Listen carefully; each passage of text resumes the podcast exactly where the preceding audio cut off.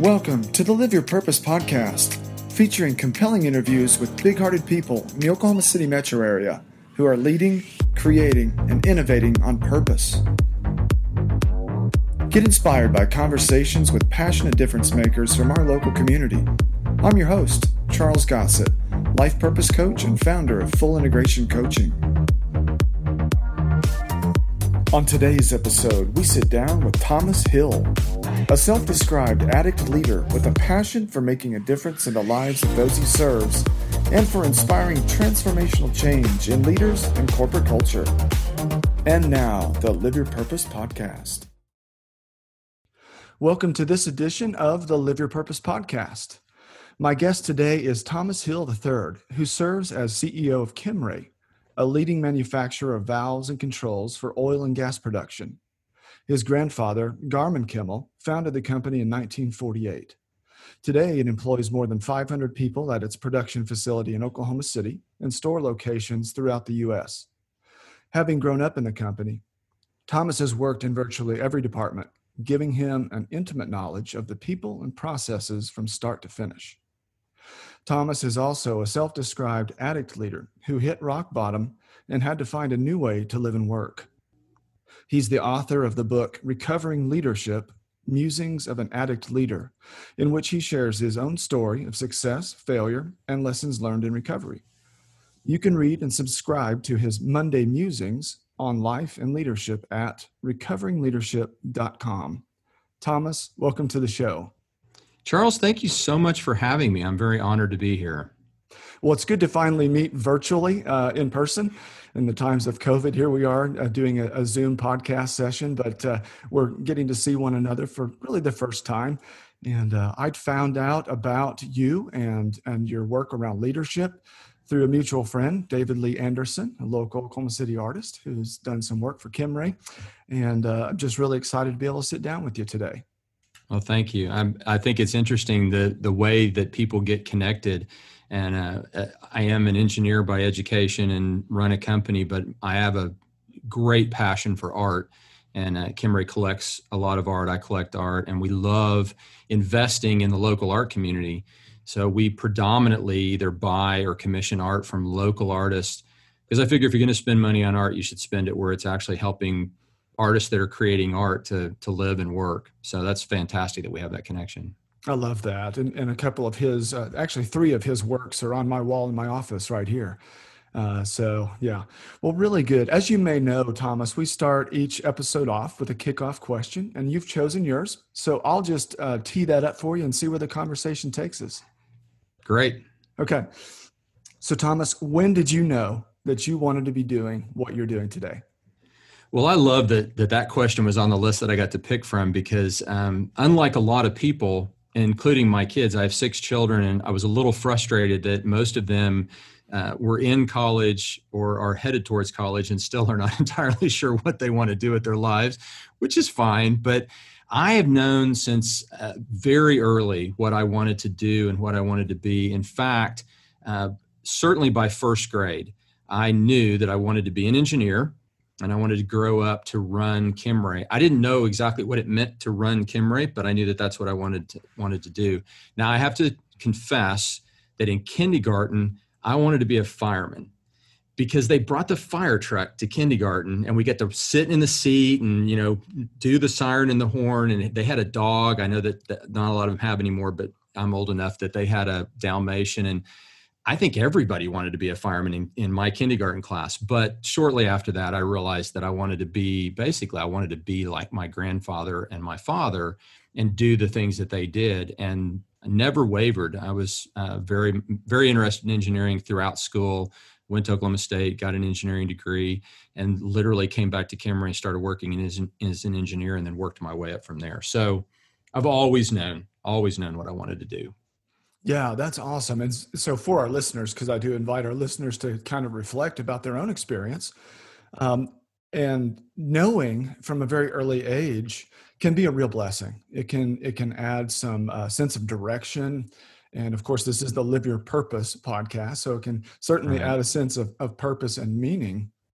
to your life in those early years for for those who may be resonating you know what i i had that experience too in my early years um, what did it do for you looking back now what did it do for you in terms of like your engagement with school? For example you knew that you wanted to pursue engineering. How did that track uh, sort of happen for you from that initial you know i want to i want to lead kimray someday yes certainly charles. Um, I, I think where i would start to answer that question you know there's a considerable amount of maybe argument, certainly discussion about the difference between what we are kind of suited to do, maybe built to do, versus what we're taught to do, the, the nature versus nurture type of argument. of a, a dear friend who uh, believes that most of us, if not all of us, are born with fundamentally the same brain. And then because of events and the things that happen to us, uh, we, we drift in a direction and then we continue to you know redo that kind of go over the same ground over and over which makes us more suited to that. So he would claim that nobody's born to do math or born to do art or music that we kind of learn that. I i tend to disagree with him. I i, I took to engineering type things math and sciences and problem solving very very early. Now he would argue I was surrounded by engineers. My father's an engineer, my grandfather's an engineer. I grew up in this family where we fixed everything. We solved problems, we built things. I thought everybody did that. I thought everybody, when their toaster broke, you dismantle it, you find the broken part, you engineer a better part so it won't break again, you make it in your own machine shop. Doesn't everybody have a machine shop in their garage? And then, you know, you put the toaster back together. I thought that was the way the world worked. It turns out it's not. And so it was probably both for me, but going through school, uh, it it gave me something to kind of focus on, um, which I think was really good. I was a nerd in school, and it wasn't just because I liked engineering. I was just socially awkward. I wasn't cool like I am now, and so um, that was probably the best thing that it did for me is it, it kind of gave me something to do. I was very into computers, very into mechanical engineering, and uh, just got into a lot of hobbies, did a lot of things on my own uh, instead of the social things that I was not so good at. And that's probably a blessing and a curse, but um, very definitely gave me a significant kind of direction, kind of the guiding light for my education. Um, I've watched my children, and uh, they're a little less certain about what they want to do. Uh, but what has turned out is, is as they get close to the decision making times, they've picked something. I mean, that you know, they've they've done what they needed to do. So I would encourage your listeners, regardless of whether that was their experience or not, um, basically deciding where we want to be next. Uh, if we're if we're talking about living our purpose, uh, having a goal or having a vision, a personal vision, I think is important. Whether you're two, 10 years old or 50 years old, and so anybody can do that, right? Anybody can say, "Hey, I need I'm going to develop a personal vision. I'm going to I'm going to go after that or seek that." So that that would be my encouragement is wherever you are in life, uh, think about what you want and then that that gives you the focus to do that. It sure does. And I love that you shared that. Thanks for going there. Um, you know, um, whether or not folks have that those early premonitions almost of, of what they want to become in the future uh, I know because I don't think they're going to listen to this. You know, what, our daughters from a very early age, one of them still loves to love to dance from the age of four. And I'm telling you, uh, from my view anyway, uh, that is her identity. She, if she has identity, it's identity as dancer. She is the dance of life, and uh, and she, you know, is great at science and math and other things as well. But that's where her passion is. That's where her interest is. That's she always has more energy uh, after she dances than she did before, no matter how much she dances. Whereas our, our other daughter, uh, she was writing little storybooks, you know, just naturally. She wasn't guided to do that, but from a very early age, about five, she would just all of a sudden have this storybook and come out and read it to us, putting on plays and imagining relationships. So they, these were early, you were talking about nature versus nurture. I'm like, well, that seemed to be in the package that she came with, but she may have picked up on it some other way. So, uh, Absolutely. Uh, yeah, I'm kind of with you on that. Well, very good. Well, we can take this, Thomas, any direction we want to, but I did want to dive into uh, more of your own journey as you uh, yeah. entered Yeah, entered Kimray, but you can pick up on any thread you like to and just tease that out. Well, it, I find it interesting that that kind of whether it was orchestrated or not, we kind of started with the beginning because um, while being around engineers and and seeing that is probably had a lot to do with why I wanted to do what I wanted to do. There was another side to my childhood um, that that didn't work out very well with for me, and that was I was raised around and and by uh, these people who you know were very successful, very accomplished. My grandfather started his own company in 1948 uh, pioneered the products that we still sell today. 44 plus patents to his name. Was involved in everything. Uh, and a lot of people don't realize we're in oil and gas a lot of people don't realize that my grandfather and my father were instrumental in developing open heart surgery here in oklahoma. My grandfather worked with the doctors to develop the equipment they needed uh, back in those days, they literally bypassed your heart. So they took your blood out of your body, pumped it with an external pump, put it through an oxygenator, then put it through a debubbler, and then put it back in your body. That equipment, the pump and the oxygenator and the bubbler and the triple temperature water bath, my grandfather helped the doctors by developing that equipment, and then we manufactured it. And then my father went on to invent the first cardiac output computer, which in those days was an analog computer and had several patents associated with that and so you i mean you kind of get the caliber of men that i was around and even my other grandfather who was a blue collar worker was one of those guys that could fix anything make anything had acres full of garden you know just was a really uh, you know hands-on guy. So i grew up around these men and and women. My grandmothers and my mother were also very accomplished who uh, really just nothing seemed out of reach for them. They did anything that they set their minds to. On top of that uh, you know, my grandfather and my father were both fairly authoritarian. They were type A. My dad's a Marine, and you can imagine. And so, what I saw, not what they told me, these, these were not messages that I was given. They were messages that I received as I interpreted the world that I saw when I was a young boy. What I saw was that men were, uh, you know, they were always correct. They always had a solution. They always knew what they were doing. They were never afraid or uncertain they were never emotional. And so that was that became my image of what it meant to be a man and be successful. And so i started internalizing that message. And then on top of that they were again very accomplished.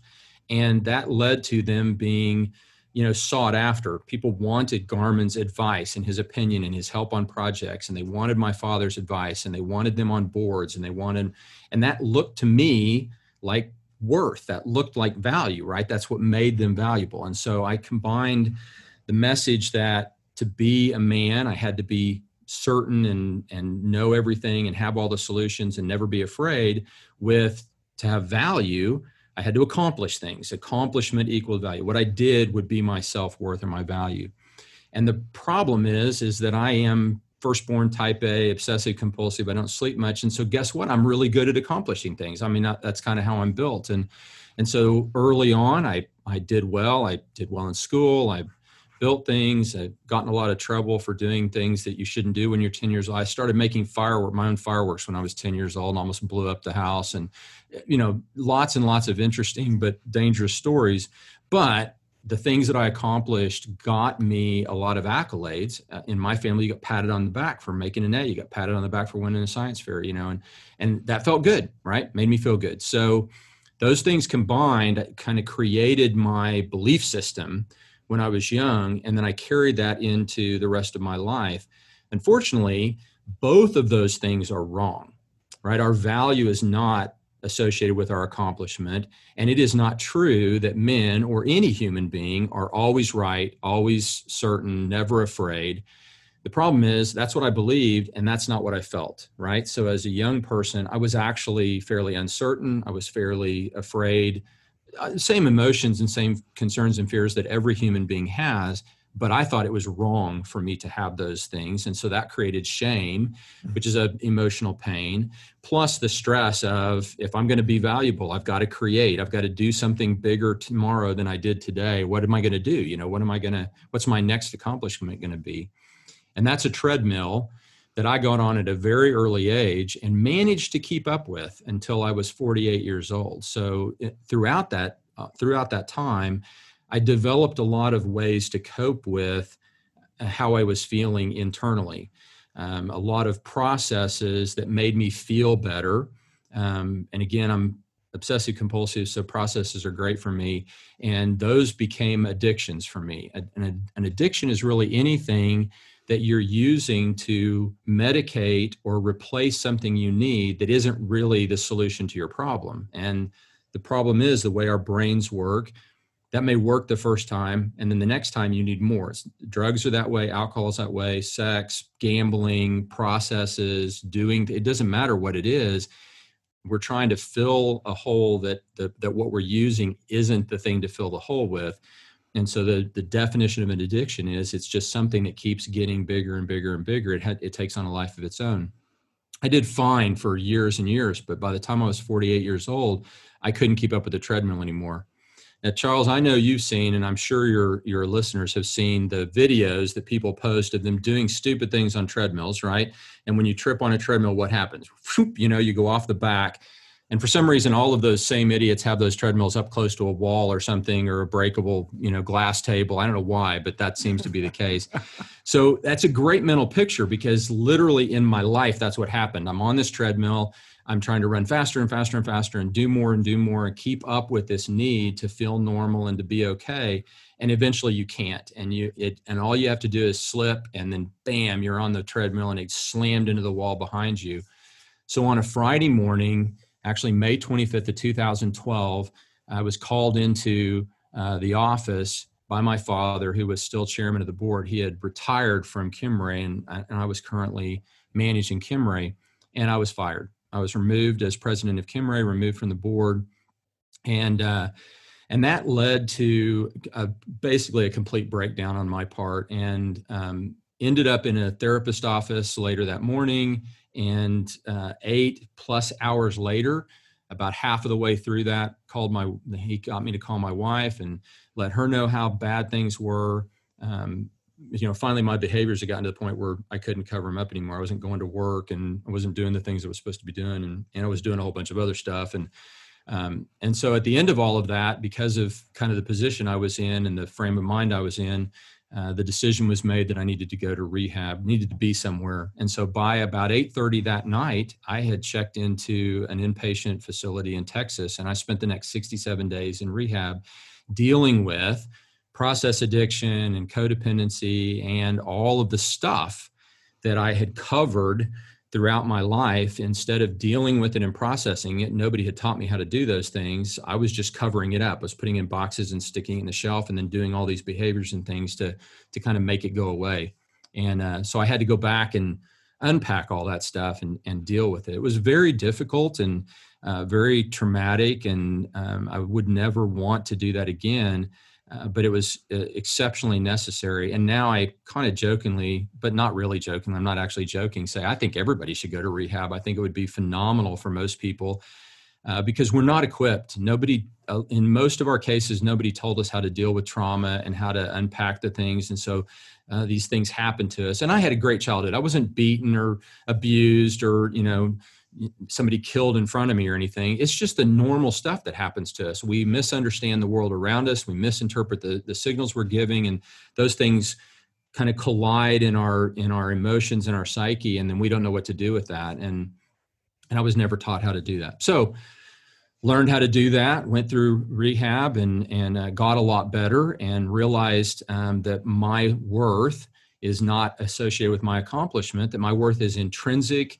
uh, and equal to everybody else's. I'm no better or no worse than everybody else, and, and that worth is intrinsic. It was there the day I was born, had nothing to do with my education, my accomplishments, you know, all the things that I've created, and, and I can't add to it and I can't take away from it.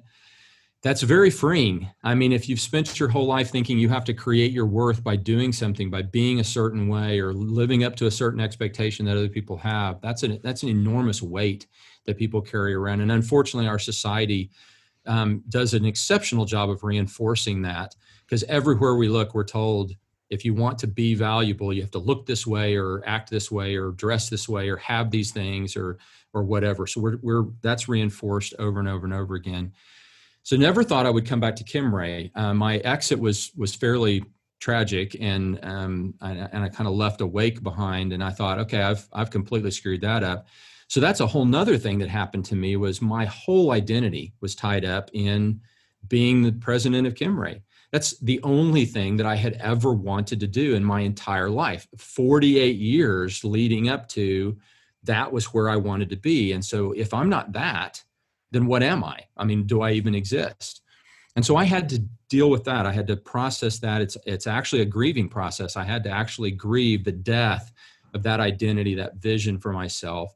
And actually started another company and and I would have been very, very happy doing that. I'm I had I had overcome a lot of that uh, a lot of the things that that had led to that and and was actually doing very well and and was very healthy and uh, and then Kimray called and they said, "Hey, we'd like to talk to you about coming back." Now, can you imagine?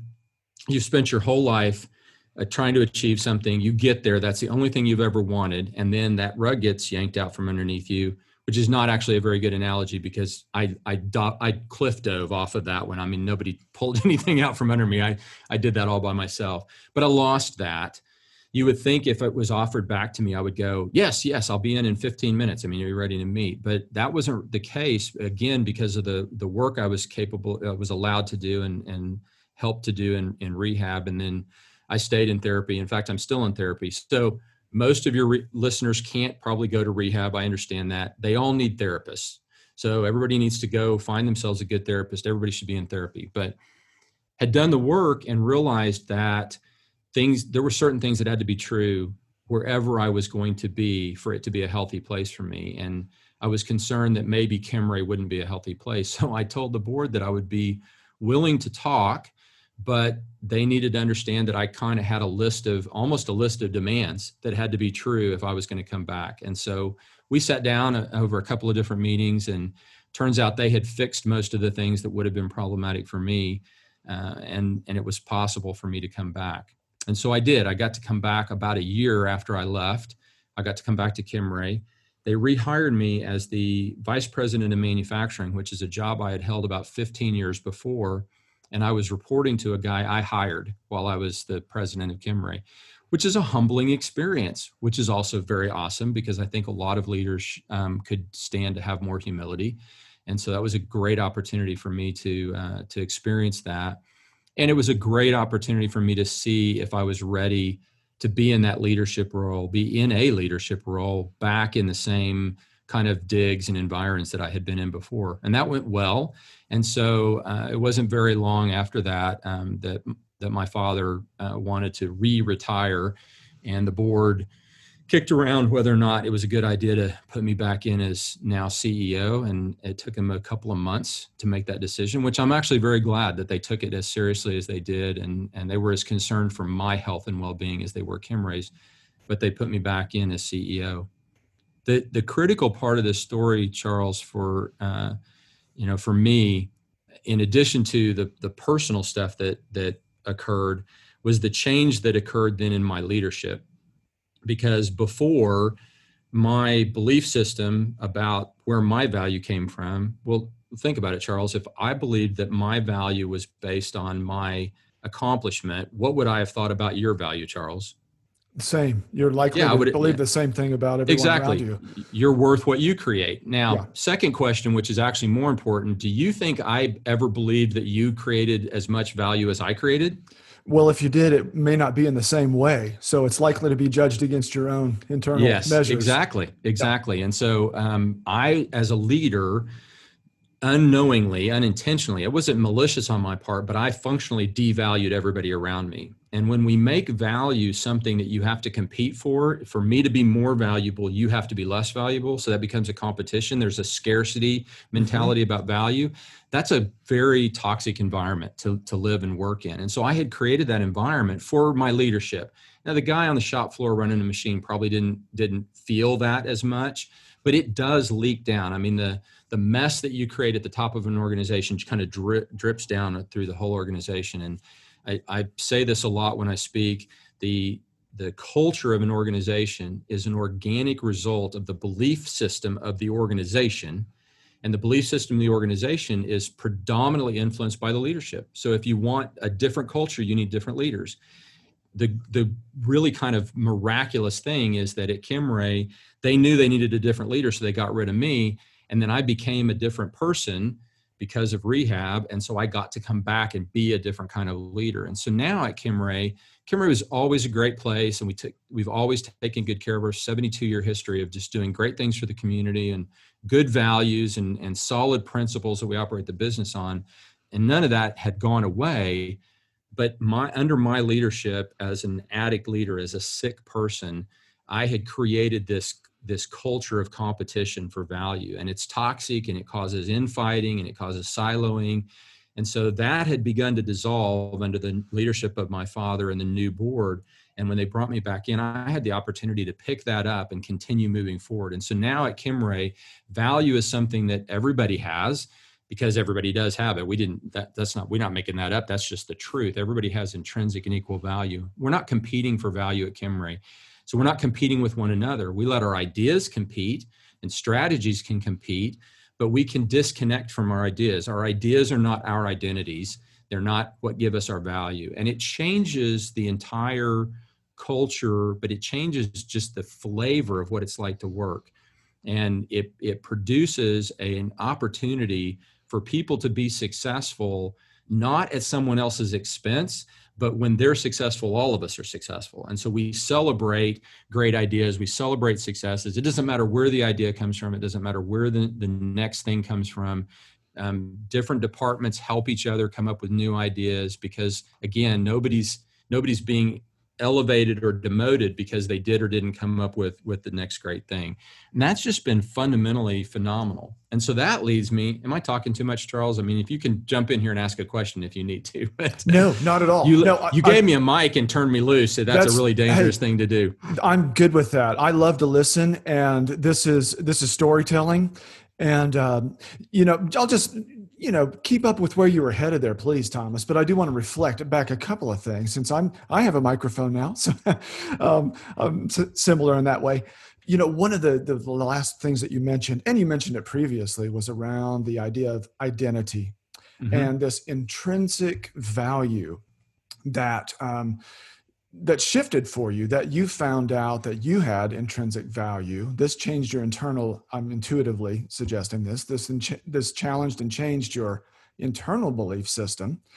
And then you were able to uh, filter your external world through this new belief system.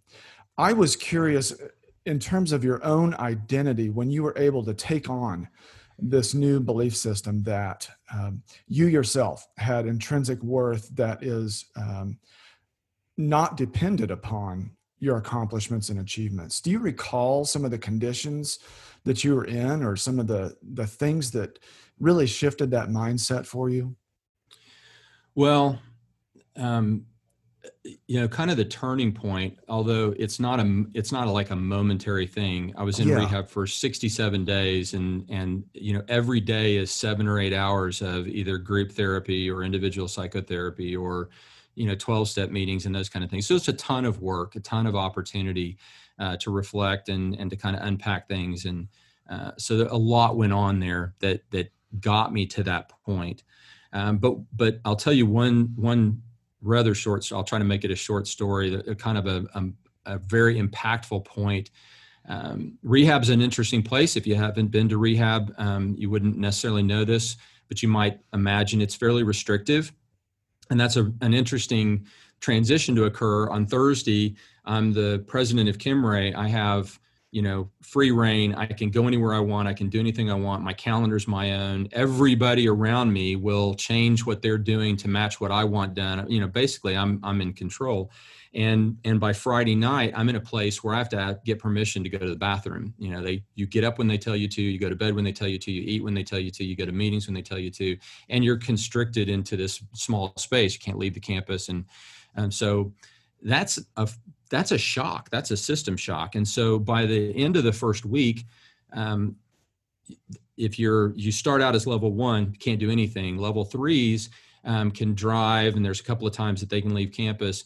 As a level one, the only way you can leave campus is, a, is if a level three vouches for you and takes you, and the only place you can go is church on Sunday morning.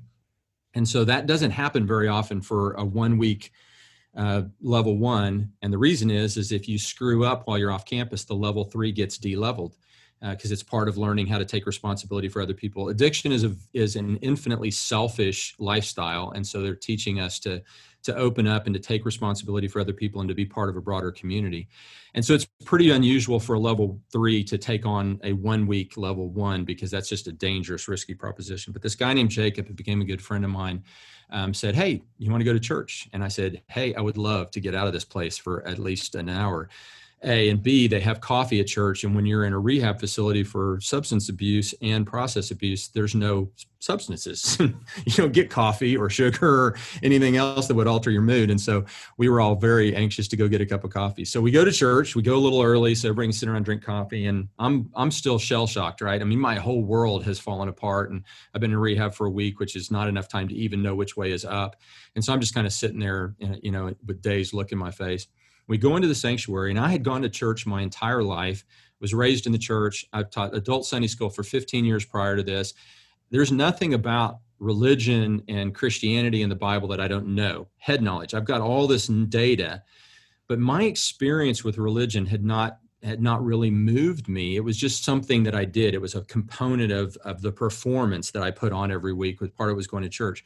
So i walk into this sanctuary uh, for local listeners, people in the Oklahoma City area, it, it's kind of like a life church. This place was very much had the vibe of a life church. The worship music starts, and the only way I can describe it is I, I was overcome. Something just literally overwhelmed me. And I have since identified that basically as grace. I mean, basically, I experienced God in a way that I had not before. I I'm sobbing, I'm crying, everybody's singing, I'm crying. Jacob's patting me on the back, going, "Hey, it's cool, dude. Let it go, let it go." And uh, and so I cried all through the worship, and that wasn't too bad because there's lots of people singing, and so nobody was really paying attention to me. Unfortunately, I continued to sob through the sermon. That was a little more embarrassing because people could actually tell that I'm in the back sobbing. Jacob's still just telling me it's cool, but yeah, I don't remember what the guy said, but I do remember it felt like he was talking to me, and mm-hmm. and for the first time in my life I actually not understood in my head, but understood kind of in my soul, in my emotions, in my psyche. Uh, I understood the, the grace of God, and I understood that God valued me because He had created me, and and that was really the turning point. And then as we went through all of the therapy, and I unpacked all the stuff that I had misinterpreted and and and believed that that wasn't true that gave me the foundation then to come out of rehab with this kind of completely new ideology and belief system um, that you know is is very much uh, responsible for how I live my life today and the kind of leader I am today. And quite frankly, the fact that I'm still alive is is you know is directly. Related. I could not have survived the way I was living. That that ended badly. Um, it did end badly, but it it would have ended badly no matter what. I mean, there there was no place to go with that. So. Absolutely. Well, thanks again for sharing that, Thomas, because um, I'm just imagining you're more comfortable sharing that level of vulnerability now and that level of honesty um, because you're lined up. You know, you're lined up with your values and and are are sure of who you are today. And I well, can tell you, as oh no, go ahead. It, well, and no offense to you or any yeah. of your listeners, but your all's opinion of me does not change my value. Right. so I don't need to be appreciated. I don't need to be, you know, I don't need to be anything. And if I don't get to be the CEO of Kimray, that's fine. It's not, that's not who I am. It's what I do and and I think it's what I'm supposed to be doing. I'm, i think I'm called to do this, and and I think this is the right thing for me to be doing. But someday it won't be, and that'll mm-hmm. be completely fine. And I don't need, you know, that's the great thing is is that while I I want to be presentable obviously i want to i want to make kimray proud of me i don't want to do a disservice to the people that that i serve but i don't need people's approval to feel like i'm worth something and so I can be honest with people because, you know, most of the time, honesty begets honesty, transparency begets transparency. So when I am honest with people about who I am and what I've gone through, it's shocking to me how many people will come up to me after I speak and say, "Oh man, you know, I went through some, you know, this, and I, you know, I did this," and um, people will come up and tell me they've been in rehab and tell me how they're doing, and uh, so uh, it's it's actually a, a, much better way. I where I was headed before we took that detour and and and talked about you know kind of how I got to that that deal is a little bit more, if if I can, about kind of what has happened because of this. And not only did I get an opportunity to come back and lead Kimray, which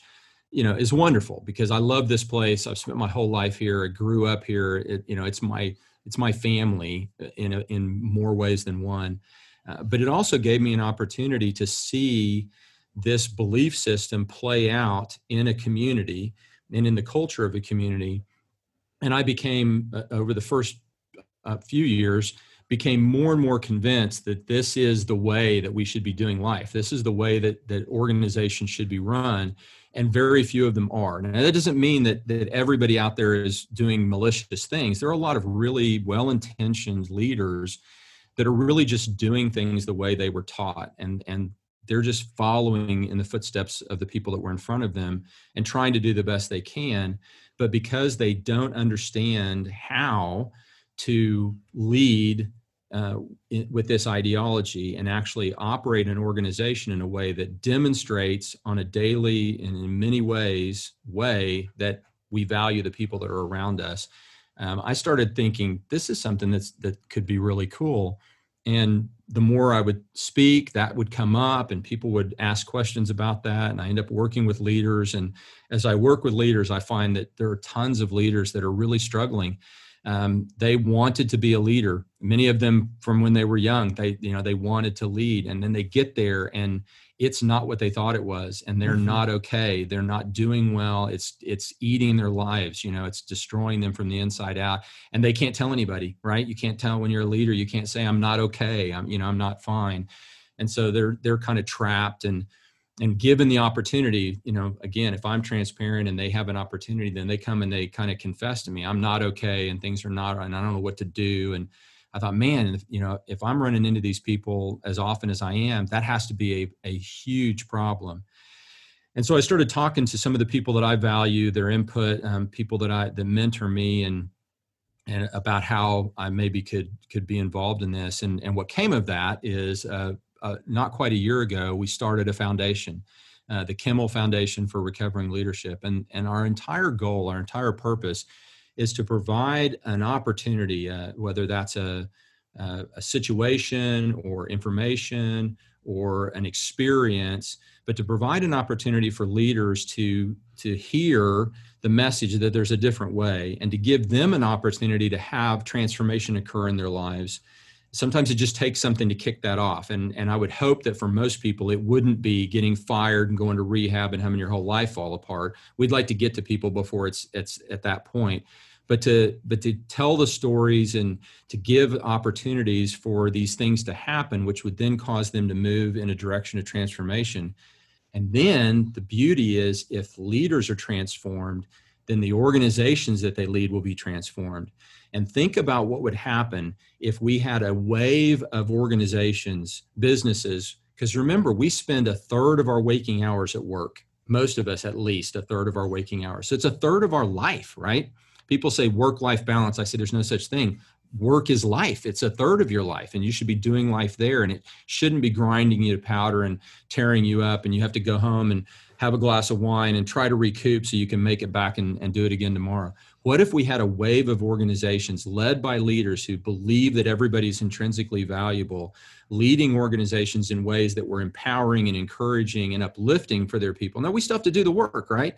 And, and sometimes the work is hard. But what if we weren't torn up at work? What if instead we were empowered at work? What would that do for families? What would that do for communities? What would that do for cities? What would that do for our nation?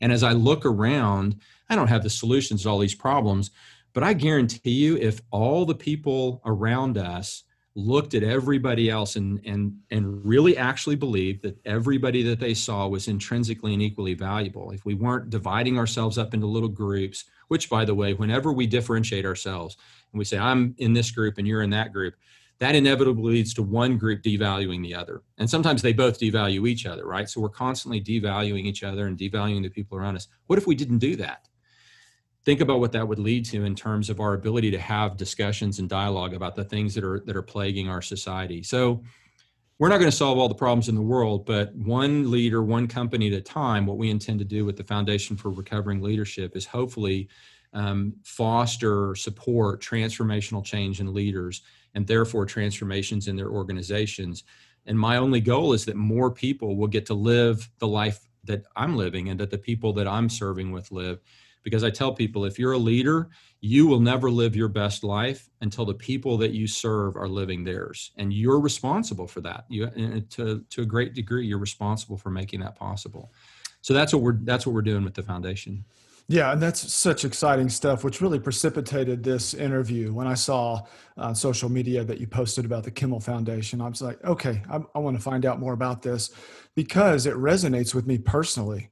Um, just as the book, again, I'll, I'll drop these links in the show notes for folks, but the book, Recovering Leadership, uh, highly recommend folks, if you're interested in this conversation, go read the book, um, get on the website, uh, look at the Kimmell Foundation a big word in, in my language as a person in long term recovery from alcoholic addiction uh, and substance use disorder. You know, this was 14 years for me. And uh, when I was about, thank you. You know, it's been, I've, I've led like three different lives, and this is the best one so far. It seems the most honest. And, you know, when, when I was able to get to that point of accepting the truth of my life, the reality of my existence, and the untruth of it, it was a whole lot easier to lean into what what was real when I knew there was a different way. And so what I hear that you anyone who's been through these transformative changes uh, has similar language in their own style. You know, here's what it was like, here's what happened, here's what it's like now, like in the 12 step groups or in other places. And and you know, we can't help but tell others about it because it's what people need.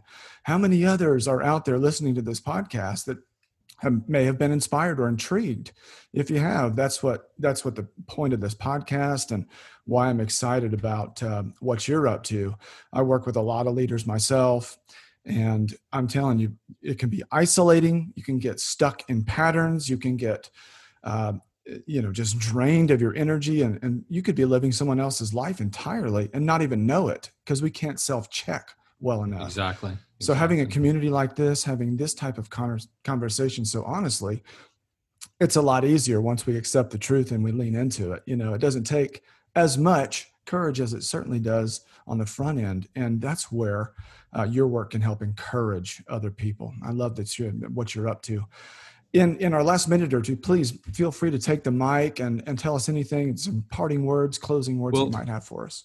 I want to I want to key off of a couple of words you just used, uh, Charles. You you you talked about isolation, and then you talked about community. Community yeah. is the solution. Isolation. Mm-hmm. Uh, the mascot, if you would, of the foundation is a bison.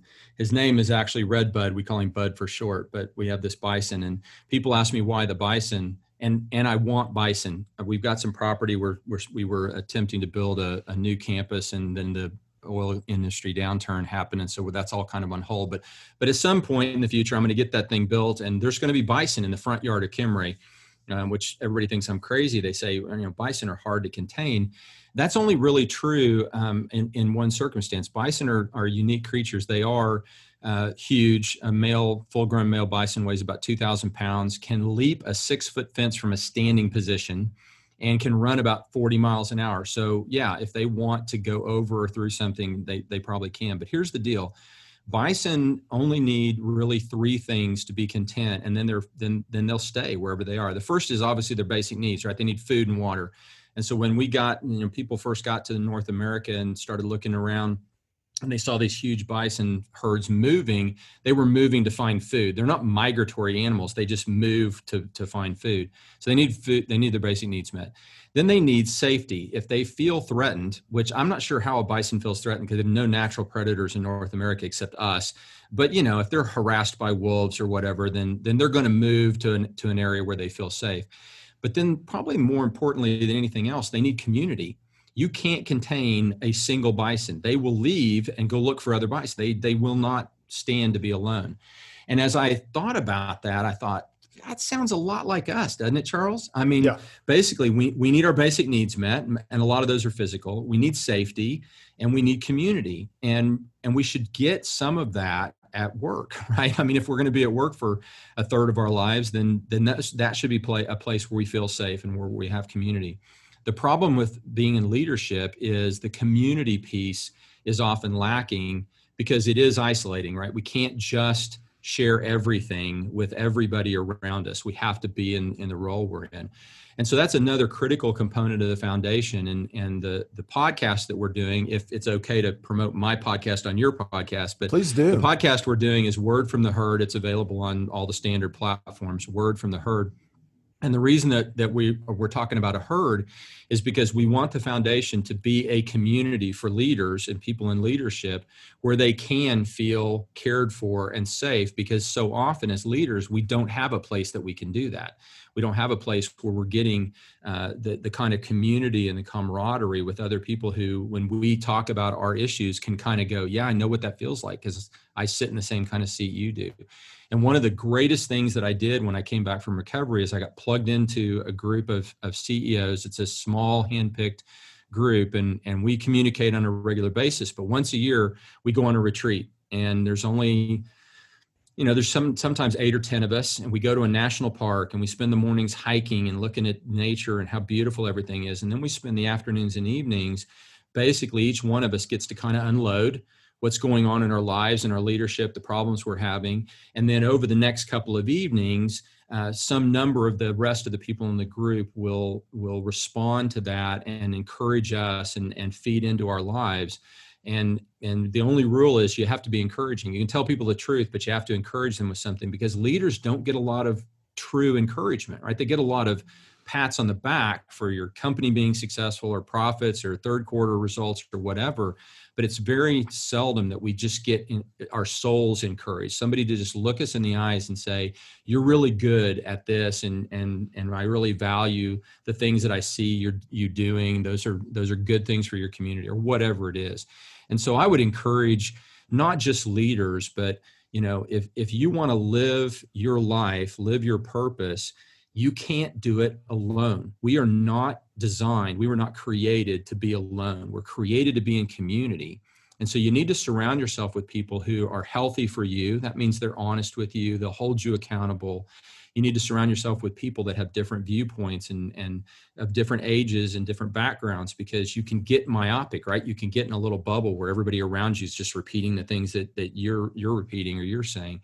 So you need some diversity in, in the group around you and and then you need to be willing to invest in them and and they need to be willing to invest in you. That's what community does. And and so i would highly encourage people uh, you don't have to to join our group or or you know be a part of what we do.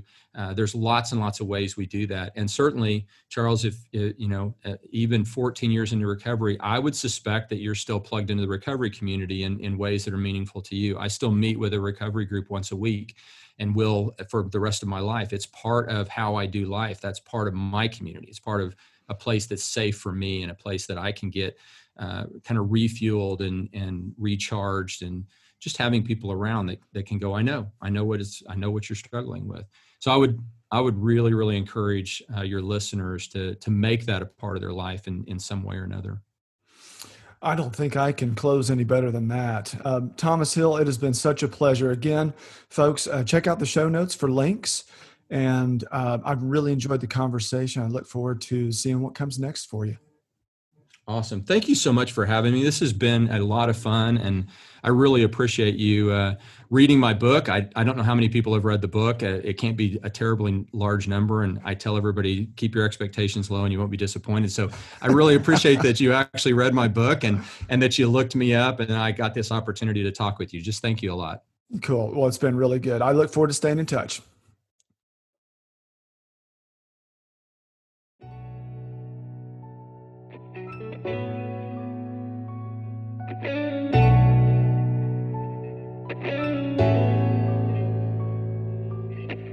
You've been listening to the Live Your Purpose podcast. I hope you've been inspired by my conversation with today's guest. If you like what you hear, please share with your social networks and subscribe so that you never miss an episode. I'm your host, Charles Gossett, life purpose coach and founder of Full Integration Coaching. To learn more about the life coaching, public speaking, and retreat services that I offer, visit fullintegrationcoaching.com and you can follow along with me on Facebook and Instagram at Full Integration Coaching. Until next time, remember, you were meant to live on purpose. Start living yours today.